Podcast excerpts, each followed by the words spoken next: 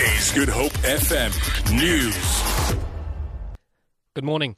Home Affairs Minister Malusi Gigaba says he'll on Tuesday announce his decision pertaining to the US pastor Steve Anderson's visit to South Africa later this month. This follows growing calls by South Africans on the department to bar the homophobic pastor from entering the country. Anderson made headlines for praising the killers of 49 people at a gay nightclub in the US. Gigaba has described this as unacceptable. We are going to take uh, the necessary decision to come into South Africa and mess up the democracy we have fought so hard for, the unity we have fought so hard for, as well as the social cohesion that we are fighting so hard to build.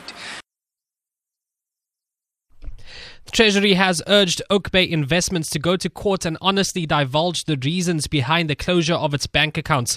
Treasury is challenging Oakbay Investments to divulge the contents of a letter from one of the banks explaining why it cut ties with the Gupta owned companies. Yesterday, the Treasury released a statement outlining its interactions with Oakbay Investments. According to the statement, Oakbay promised to share the contents of the letter with Treasury. However, Tre- Treasury's Deputy Director, D- Director General, General Ishmael Momoniat, says he has not yet received the letter.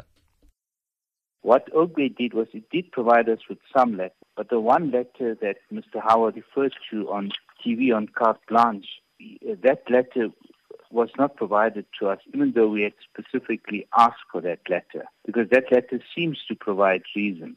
As the minister outlines, I mean, the best way forward that he pointed out to Oak was to seek a legal remedy and go to court to clear their name.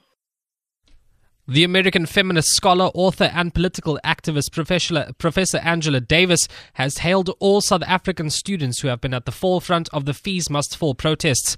Davis was delivering the 17th annual Steve Biko Memorial Lecture at UNISA in Pretoria yesterday. The lecture marked the 39th anniversary of the murder of Biko by apartheid police. Davis says freedom should begin with free education because we continue to live with the mandates of capitalism. We are compelled to think about education as a commodity. And lastly, Caster Semenya is back in the headlines. The 800 meters Rio Olympics gold medalist has won her maiden 400 meters women's Diamond League race in Belgium. She clocked a time of 50.4 seconds to set a new personal best. 25 year old Semenya conquered the world this year by winning the women's 800 meters gold medal at the Rio Olympics, Olympic Games in August before winning her first ever diamond trophy in the previous Diamond League in Zurich last week. For Good FM News, I'm Rikshay Peterson.